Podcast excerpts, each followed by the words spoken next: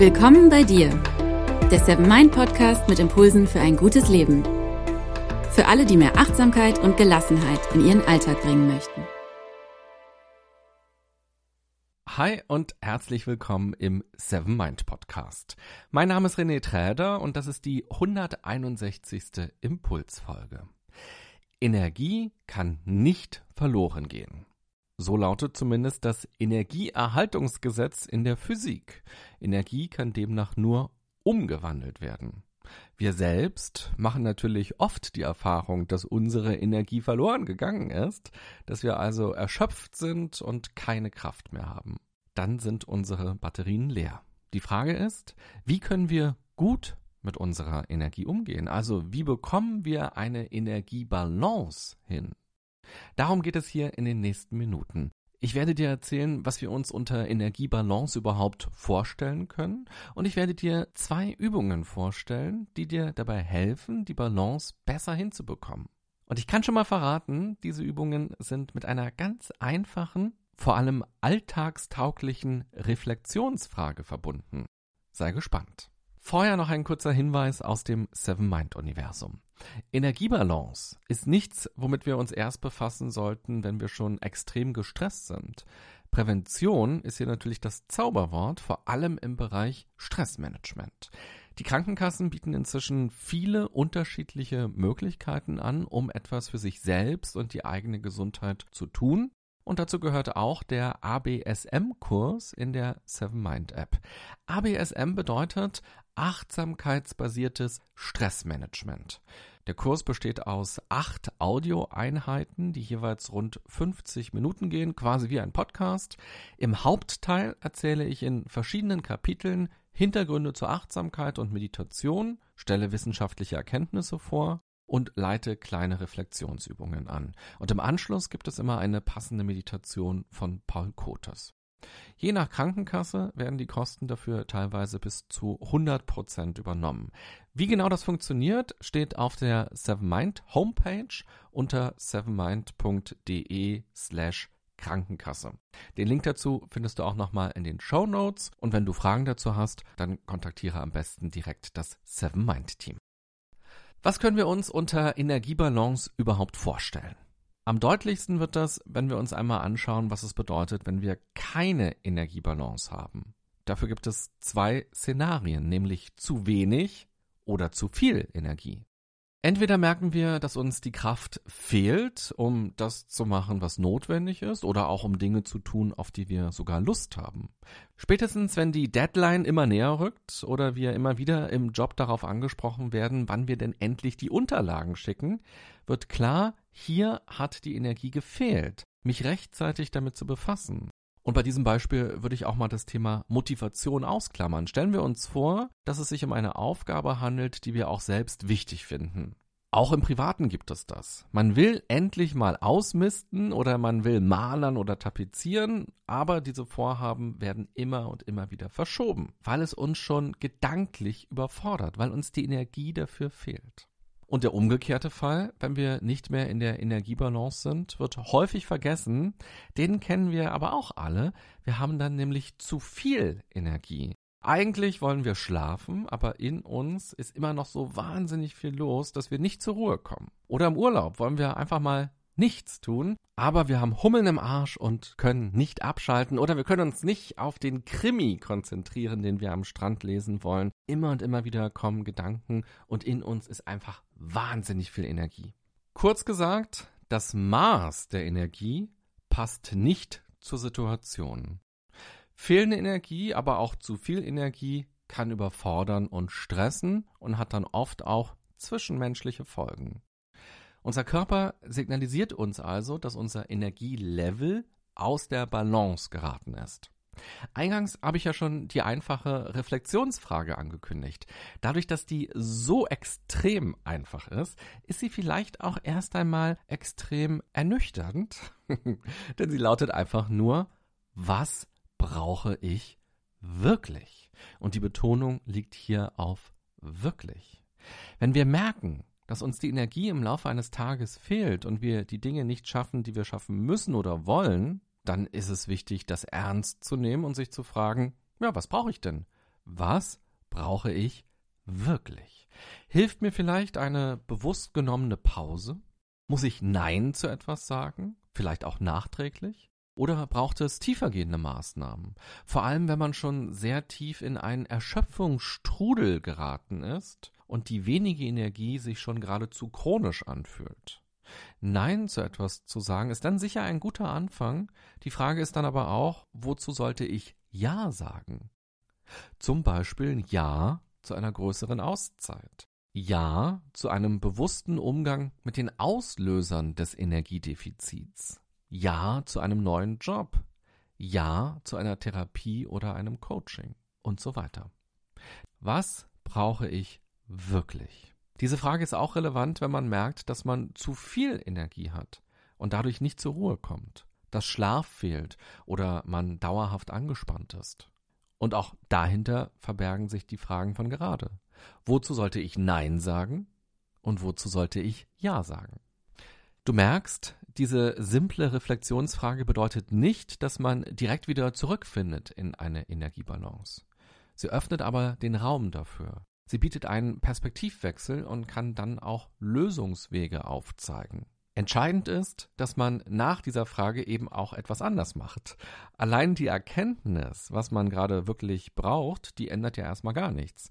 Das ist natürlich klar. Aber ich finde das nochmal wichtig zu betonen, denn wir Menschen bleiben ja häufig bei unserer Kognition hängen. Wir bleiben bei der Erkenntnis hängen und machen dann nichts anderes. Wir wissen eigentlich ganz gut, häufig zumindest, was unsere Probleme sind. Wir kennen unsere ungünstigen Gewohnheiten und Verhaltensweisen. Und wir haben oft auch eine Idee davon, was besser für uns wäre. Und trotzdem ändern wir nichts oder nicht nachhaltig oder nicht radikal genug. Die Energiebalance zu erreichen bedeutet also Arbeit. Und wenn man in Balance ist, dann ist man das auch nicht ab sofort für immer. Das ist ein ständiger Prozess. Ich stelle mir das vor wie ein Pendel, das zwischen diesen beiden extremen Polen hin und her schwankt. Die Pole sind auf der einen Seite Energielosigkeit und auf der anderen Seite Energieüberschuss. Das Pendel wird immer etwas in Bewegung sein. Und das ist auch völlig in Ordnung. Und sicher wird es auch mal direkt zu einem dieser beiden Pole schwingen. Wir werden uns also in unserem Leben immer mal wieder extrem kraftlos oder übertrieben energetisch fühlen. Zum Beispiel, wenn wir grübeln oder wenn wir im Stress sind und wenn ganz viel zu tun ist oder eben auch, wenn wir plötzlich mit Schicksalsschlägen konfrontiert sind. Schön wäre es aber, wenn wir mitkriegen, wo genau das Pendel sich gerade aufhält und wenn wir uns unsere Schwingfähigkeit bewahren bzw. trainieren. Wenn wir also erkennen, wie es uns geht, was wir brauchen und wenn wir dann selbstständig in der Lage sind, eine Veränderung zu bewirken. Und dafür sind die beiden Reflexionsübungen hilfreich, die ich dir jetzt vorstellen möchte. Die erste Übung stammt von Annette Schäfer, die sie in der Psychologie heute in der Januar-Ausgabe aus dem Jahr 2009 vorgestellt hat. Das ist also schon ein bisschen her, aber immer noch wunderbar aktuell, wie du auch gleich sehen wirst. Sie nennt diese Übung Energiepäckchen, denn sie teilt die Energie in vier Aspekte auf. Erstens die physische Energie, zweitens die emotionale Energie, drittens die mentale Energie und viertens die spirituelle Energie oder auch die ideelle Energie. Wir schauen uns die vier Päckchen mal im Detail an. Der Grundgedanke ist, dass jede Energie unterschiedlich ausgeprägt sein kann. Und wenn wir uns ausgelaugt fühlen, dann sollten wir erst einmal besser verstehen, welcher Energieaspekt dafür gerade verantwortlich ist. Sind wir erschöpft, weil wir uns nicht genug bewegt haben oder weil wir uns gerade unausgewogen ernähren? Dann gilt es, deine physische Energie aufzuladen. Also Mittagsschlaf machen, früher ins Bett gehen, spazieren gehen zwischendurch, gesundes Essen und so weiter. Oder gibt es einen Konflikt, der dich emotional runterzieht? Merkst du, dass du dir Sorgen machst? Fühlst du dich einsam? Das deutet auf eine Disbalance bei der emotionalen Energie hin. Oder merkst du, dass eine Aufgabe im Job dir den Schlaf raubt, im wahrsten Sinne des Wortes, dann ist wahrscheinlich deine mentale Energie erschöpft. Wenn du dagegen einen inneren Wertekonflikt hast, leidet deine ideelle Energie darunter. Auch das kann sich im Job abspielen. Du musst dich zum Beispiel um ein Projekt kümmern, bei dem es um Dinge geht, die du als Person völlig anders siehst. Ein ganz plakatives Beispiel. Du arbeitest in einer Werbeagentur und ernährst dich selbst vegan und plötzlich bekommst ausgerechnet du das Projekt, die Werbung von McDonald's nochmal neu zu machen. Tja, was machst du dann? Ich finde dieses Modell auch gerade jetzt in dieser Zeit für uns alle ganz relevant. Denn hinter uns liegen ja anderthalb Jahre Ausnahmezustand auf allen möglichen beruflichen und privaten Ebenen.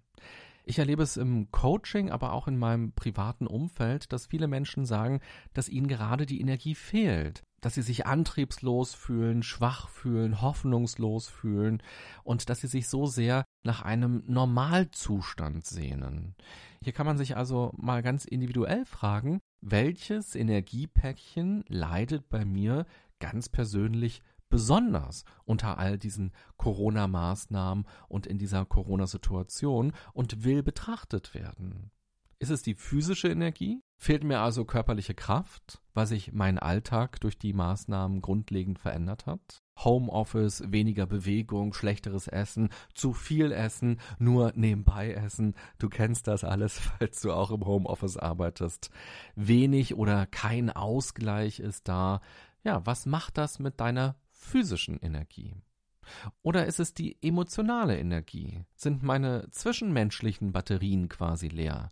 Fehlen mir die beruflichen Kontakte, das unmittelbare Gespräch am Kaffeeautomaten, die Umarmung vielleicht auch? Fehlen mir private Kontakte in besonderer Weise? Vielleicht auch ganz bestimmte Menschen?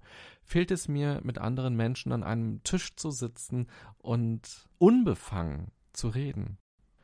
Oder ist es die mentale Energie?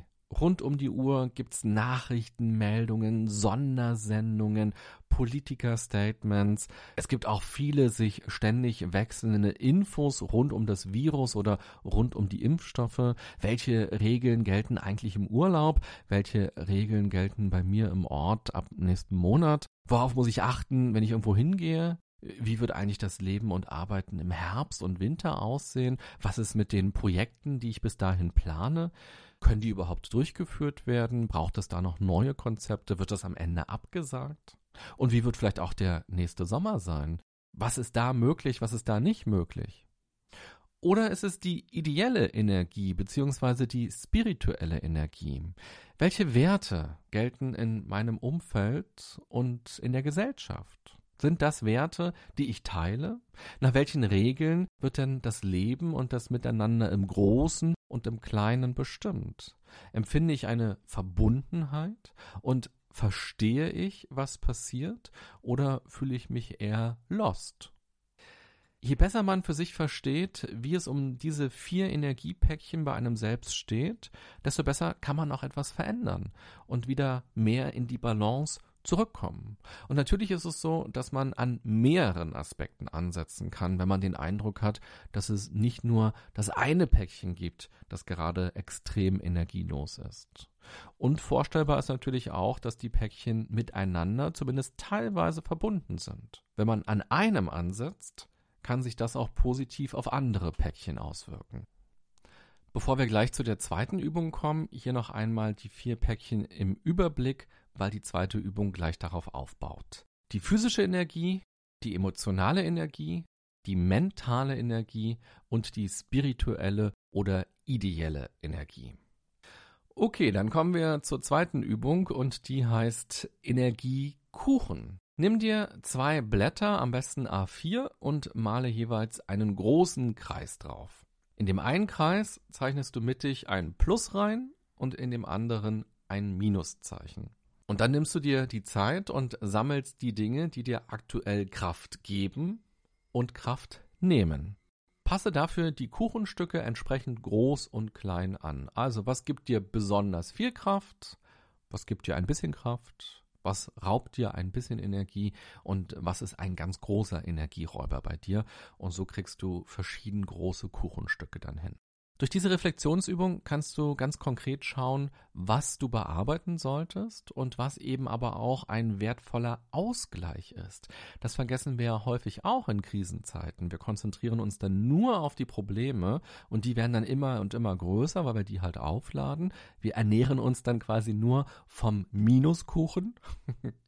Und wir achten gar nicht darauf, dass wir ja auch noch einen Pluskuchen haben und dass wir eben auch etwas dafür tun können, um in den Ausgleich zu kommen.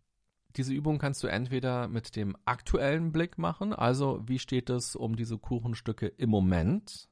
Du kannst die Übung aber auch ganz grundsätzlich machen. Was im Leben gibt dir Energie und was nimmt dir Energie? Dadurch lernst du dich selbst auch noch mal besser kennen. Und wenn du die beiden Übungen miteinander kombinieren willst, dann kannst du vorab die beiden Kuchen in vier gleich große Bereiche unterteilen, nämlich körperlich, emotional, mental und ideell spirituell. Das hilft dir bei der Selbstanalyse auch nochmal ganz wunderbar, um die aktuellen Themen und Bereiche zu identifizieren, denn dadurch hast du einfach vier Cluster und das lenkt nochmal das Denken bei der Reflexion. Naja, und wie bei einem echten Kuchen, nachdem sie gebacken sind und verziert worden sind, wollen sie natürlich gegessen werden. Man stellt sich ja seine Erdbeertorte auch nicht einfach in die Schrankwand und sagt dann, ach, so eine schöne Erdbeertorte, toll, dass ich die mal gemacht habe. und dann zeigt man die rum und geht immer wieder an der Schrankwand vorbei und denkt sich, ja, gut, gut. man muss sie essen. Und nach dem Erstellen der Energiekuchen geht es also auch darum, sie zu verinnerlichen und etwas damit zu tun, sie nicht nur abzuheften und in irgendeine Ecke zu legen und zu sagen, ah, ich habe da mein tolles äh, Reflexionsnotizbüchlein und jetzt weiß ich, wie ich ticke. Nein, es geht darum, auch wenn sie schwer verdaulich sind, damit etwas zu tun, sie zu konsumieren. Also auch hier am Ende der Folge nochmal für dich der Appell, komm unbedingt ins Handeln und koste zumindest mal so eine kleine Ecke von deinen Energietorten oder Törtchen und probiere mal was aus. Und das bezieht sich auf beide Kuchen. Also guck ganz genau hin, was sind die Belastungen in deinem Leben. Versuche eben auch zu erkennen, welcher Cluster ist es denn, der emotionale, der mentale, der spirituelle oder ideelle oder der körperliche. Und dann schau, dass du dem etwas entgegenstellen kannst. Und genauso eben auch bei dem Pluskuchen. Werd dir nochmal darüber bewusst, was dir gut tut und sorge dafür, dass du dieses Kuchenstück ganz oft konsumierst. Also, ich wünsche dir eine gute und achtsame Zeit, egal ob mit einem Kirsche-Sahne-Stück oder vielleicht mit einem mentalen Stück Minuskuchen. Bis bald. Bye bye, sagt René Träder.